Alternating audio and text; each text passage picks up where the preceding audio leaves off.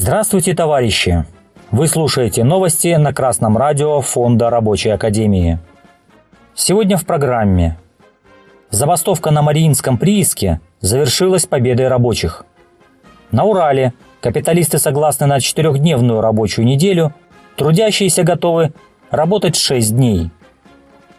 Красное радио Фонда Рабочей Академии рассказывало о забастовке на Мариинском прииске на Урале.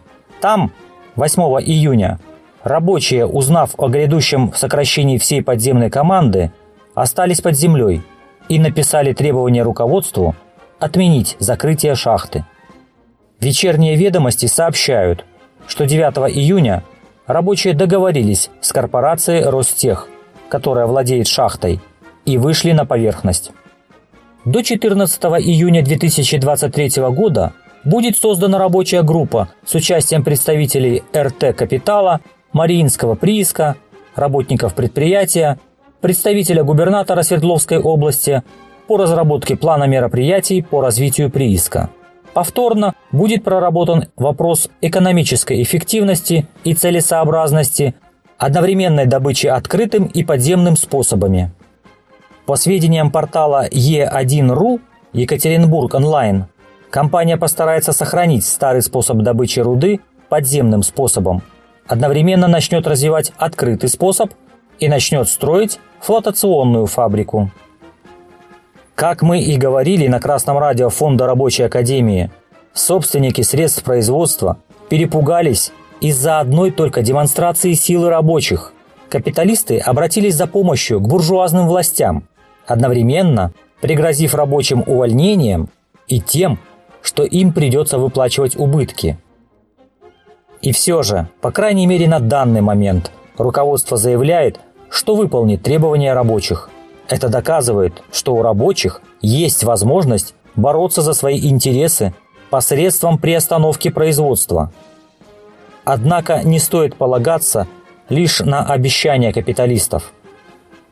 Уральским шахтерам нужно сейчас воспользоваться ситуацией – объединиться в профсоюз, составить проект прогрессивного коллективного договора и изложить в нем все свои требования, включая запрет увольнения работников без согласия правкома. Примеры коллективных договоров можно найти на сайте Фонда Рабочей Академии. Не утихают обсуждения продолжительности рабочей недели.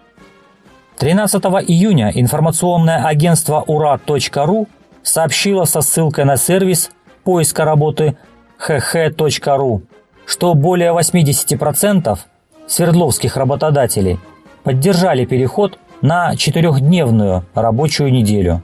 Причины для такой позиции – уменьшение выгорания сотрудников и более эффективное использование рабочего времени. Недостатками такого графика большинство работодателей назвали якобы необходимость снижать зарплату сотрудникам и сокращение производительности. С другой стороны, 9 июня информационное агентство ура.ру со ссылкой на платформу Авито Работа писало, что 65% жителей Урала хотят работать 6 дней в неделю при условии увеличения зарплаты от 10 до 50%.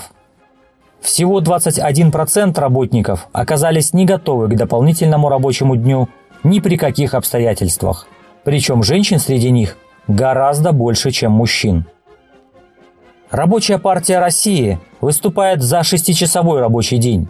При нынешнем развитии средств производства переход на шестичасовой, а в дальнейшем пяти- и четырехчасовой рабочий день не причинит никакого ущерба российской экономике.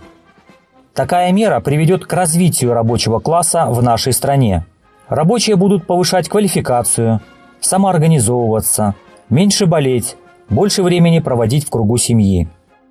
И разговоры про четырех- и шестидневку – это буржуазная пропаганда.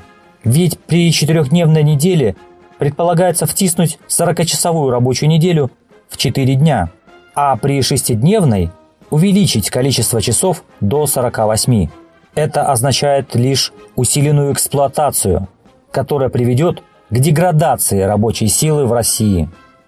Товарищи рабочие, включайте пункт о шестичасовой пятидневной рабочей неделе при сохранении заработной платы ваш проект коллективного договора.